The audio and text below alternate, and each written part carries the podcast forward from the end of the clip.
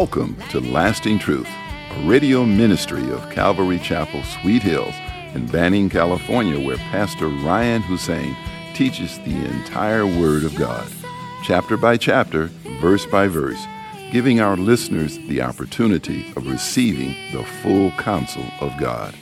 In today's program, we are studying the book of 1 Corinthians, chapter 8.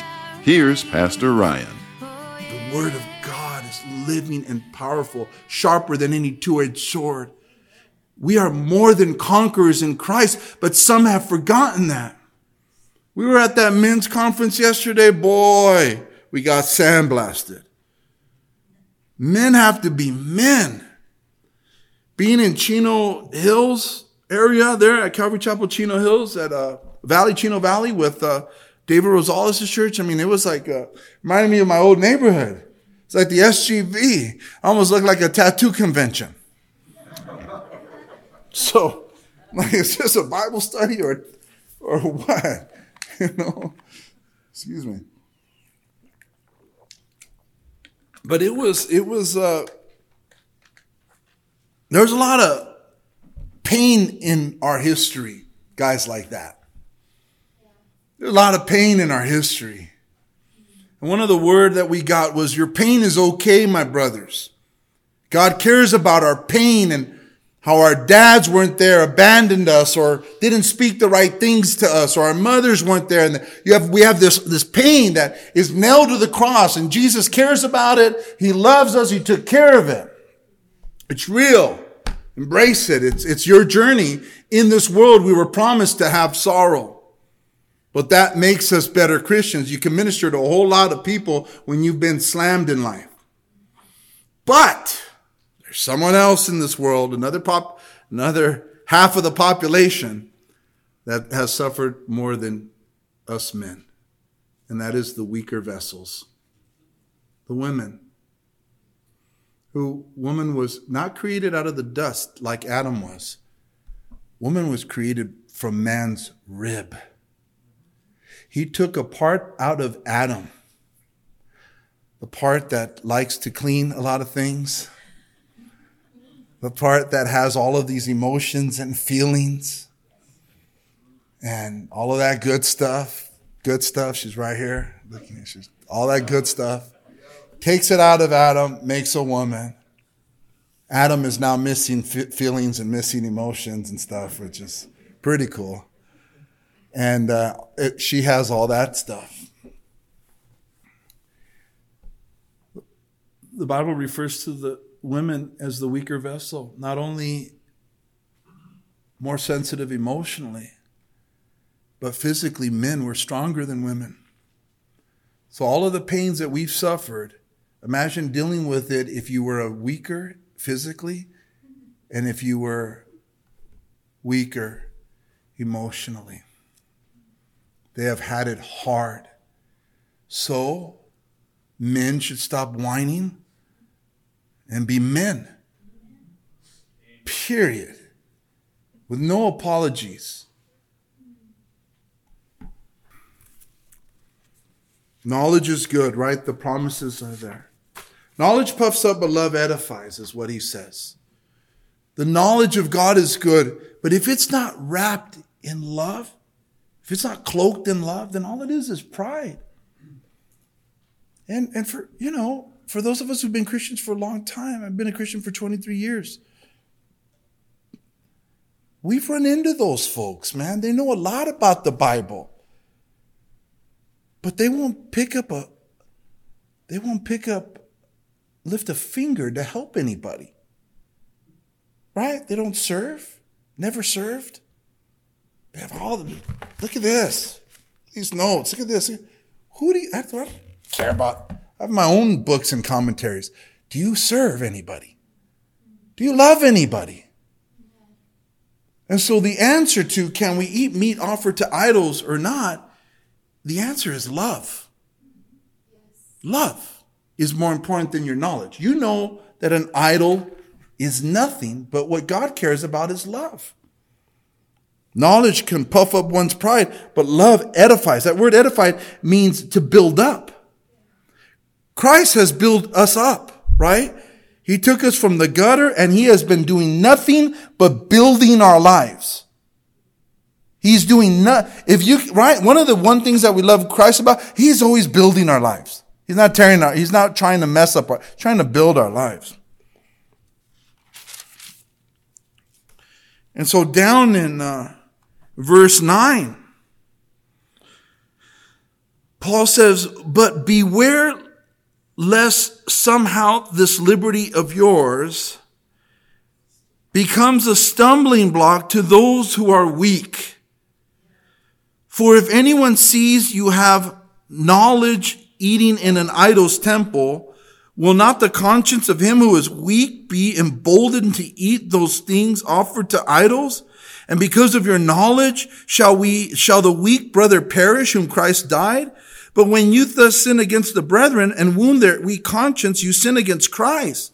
Therefore, if food makes my brother stumble, I will never eat meat lest I make my brother stumble. And so not everybody has the knowledge that these little idols that the Romans and the Greeks were worshiping are nothing.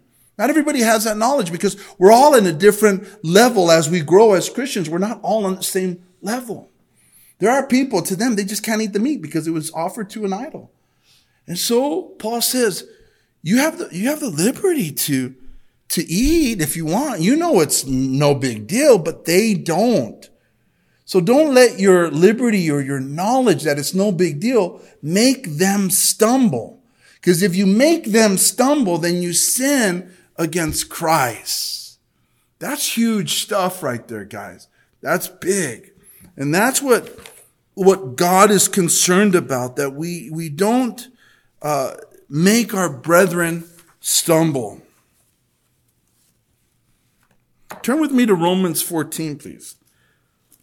Paul does a great job at speaking to this in, in Romans 14 as well. In Romans 14, he begins with, with saying that we ought not to judge each other in, in a sense that we, you know, put each other down because one eats and one doesn't. Right? He wants us to, again, love is the issue. Love is the, is the answer. Not judgment, not harshness. And so he says in verse 1 of Romans 14, receive one who is weak in the faith but not to disputes over doubtful things. For one believes he may eat all things, but he who is weak eats only vegetables. Let not him who eats despise him who does not eat. And let not him who does not eat judge him who eats. For God has received him. Who are you to judge another servant? To his own master he stands or falls. Indeed, he will be made to stand, for God is able to make him stand. And so, you know, if you think about the eating of meats to idols, you know, would it be wrong for one who thinks it's no big deal, who has knowledge, to try to convince the one brother that has an issue with it or sister that, hey, it's really no big deal? I don't think it's wrong to disciple people, to try to bring them up to a more mature level at all. You shouldn't dispute. You shouldn't fight. You shouldn't judge, right? That's what's being said here. Listen, if a brother or sister uh, of Jewish background, of Jewish religious background, becomes a, a Christian, it'll probably take some time for them to get to the point where they can eat bacon because it was it's not kosher. Amen. It might take them some time. Others, it may not.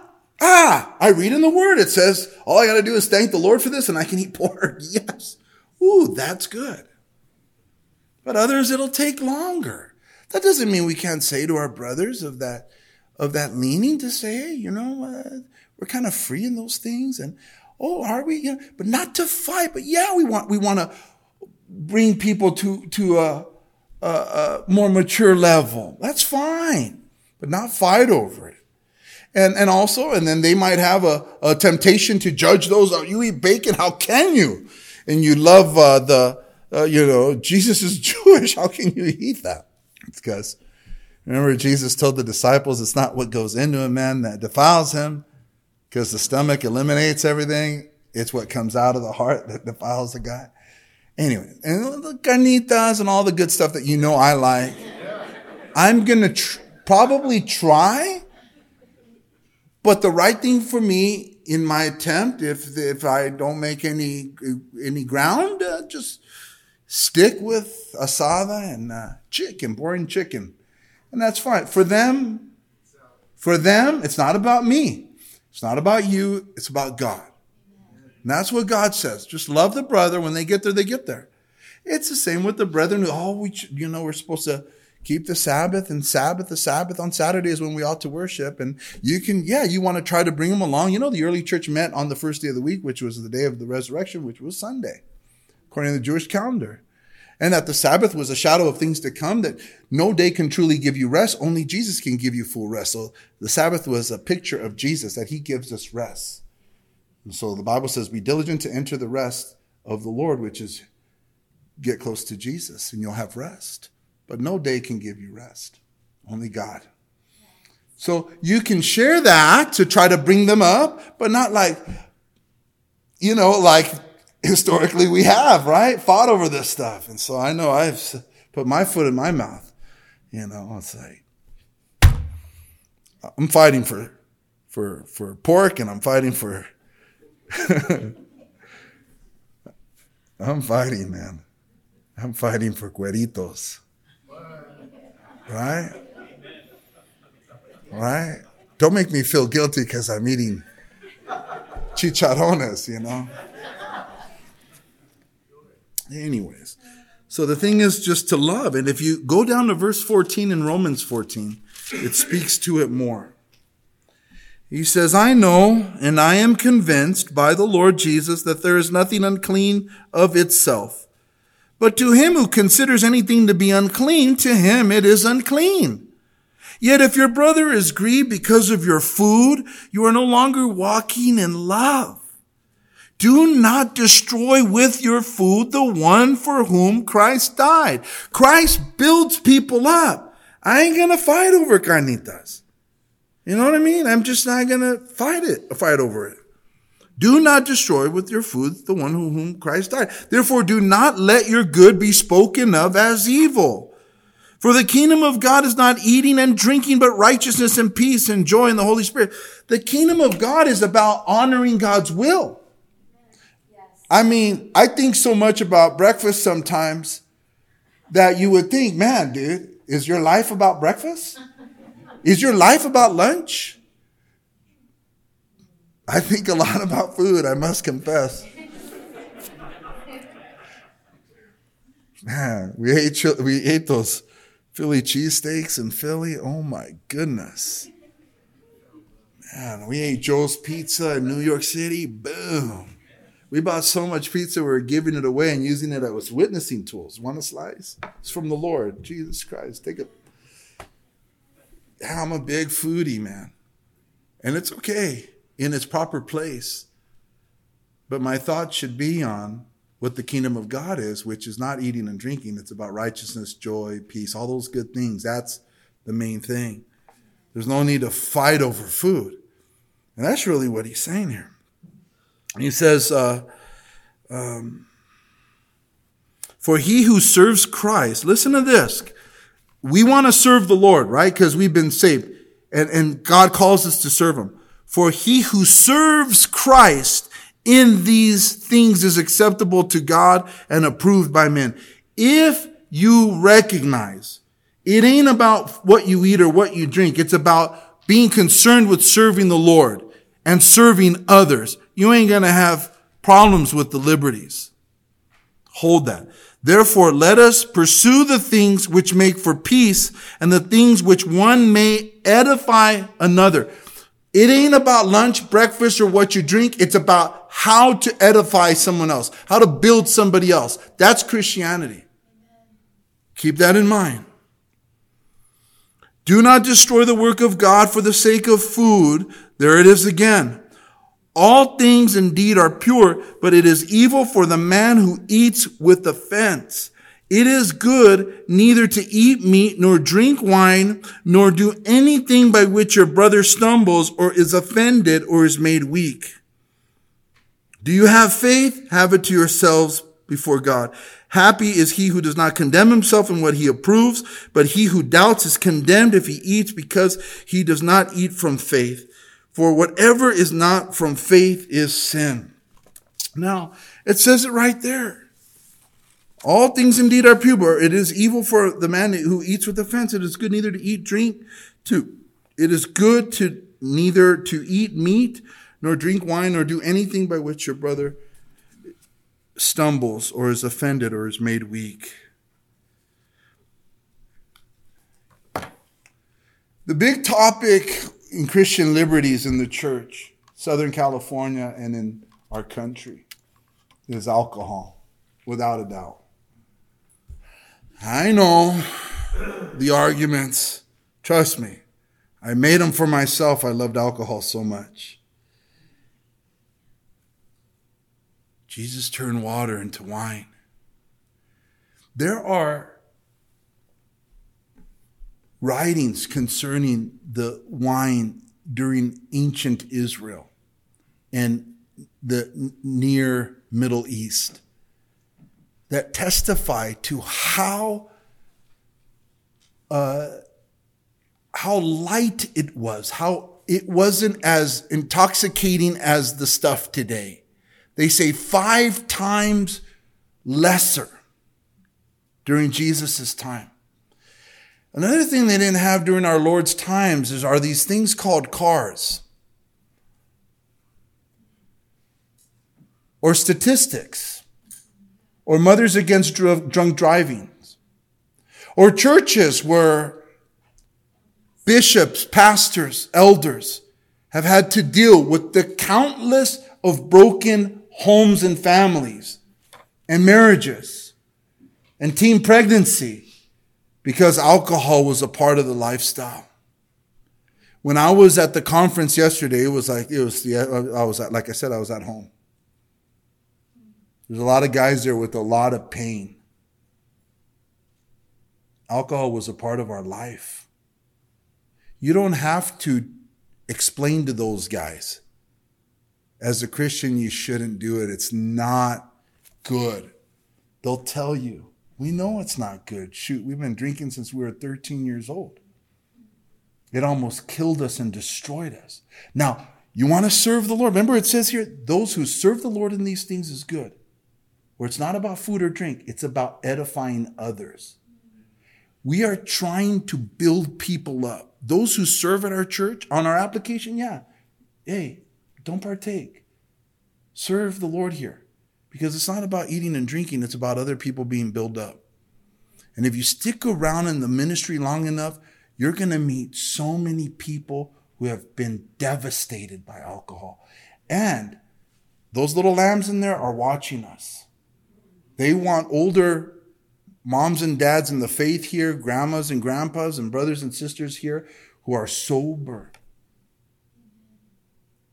You know that the alcohol is so potent today that you can't, the California Highway Patrol says you have one beer or one glass of wine, you are not legally allowed to drive your vehicle.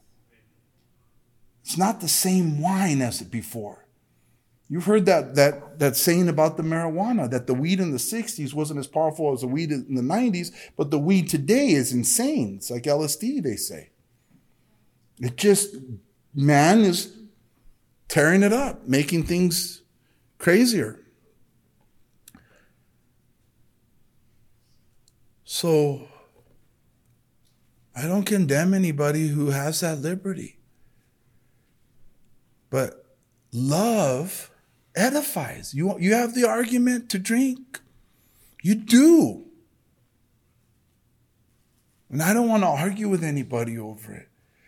I'll just share my, my conviction as a senior pastor. I think I've been called by Jesus Christ to pastor. You know, you guys are the fruit and proof of my calling. I'd be preaching in this wall. you got your proof. Apparently, he called me. The Holy Spirit in me. I've seen too much destruction. And they're not, and guess who they're going to call for help first? How many funerals have I done? Think about that. We want our girls to be chaste virgins to wait till they get married. And you know the dogs out there want, want them to be buzzing. want them to compromise. So keep these things in mind. Keep these things in mind. Is the kingdom of God about arguing whether I can drink or not? Shoot, man, some people argue so much about their liberty. My gosh, if they put half the effort into serving the Lord, half the state would be saved. That's how much alcohol has an has a, a pull on on people. It had it on me. I I fought for my. I loved the taste of it. Not at first, not when I started, but where I'm from, if you don't drink a 12 pack, you're not a man. As a kid, we're dumb. We're that dumb. So then you, I, I you know, I we all developed a tolerance. Yeah, you know, I drink a beer. I'm not buzzed at all back then because I developed a tolerance. Where was I going with that? Not everyone's going to have the same tolerance for it as we had. Grandchildren see you drinking, grandparents, and they try it, and they can't handle it like you can because you have garnered a tolerance, and they get behind the wheel. How many kids have killed somebody or themselves because they were buzzed on the first time they drank. Those stories are numerous. The enemy is a liar. We're not in, we're of this world. We're in this world, but not of it. Jesus said, I will not drink of the fruit of the vine until I, I do so in my Father's kingdom.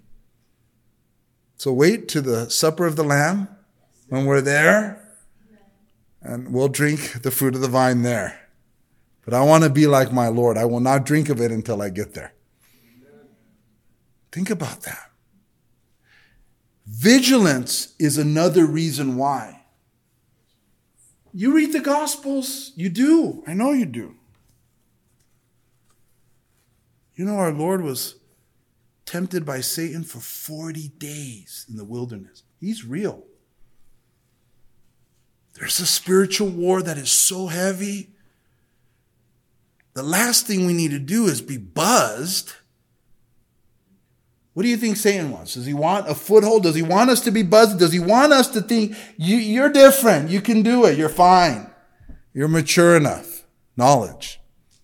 But what does love say? Peter would write in 1 Peter chapter 5 verse 8 and 9, be sober, be vigilant because your adversary, the devil, walks about like a roaring lion, seeking whom he may devour.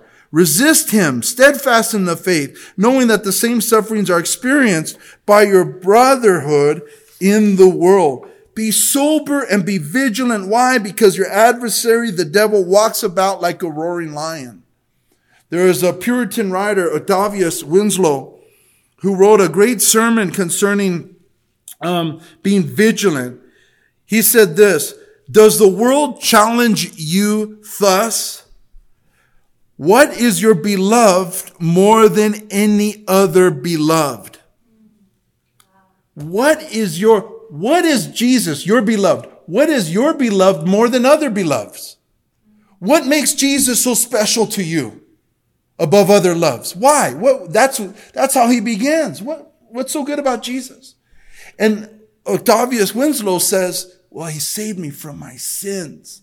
Isn't that top of the list why we love Jesus? He saved us from our sins. Then you can add like everything else. He loves me. He forgives me. He encourages me. He strengthens me. He, he, he gives me wisdom, discernment. He blesses me. He gives me provisions. We can go on and on why our beloved is different than the other beloveds in our life.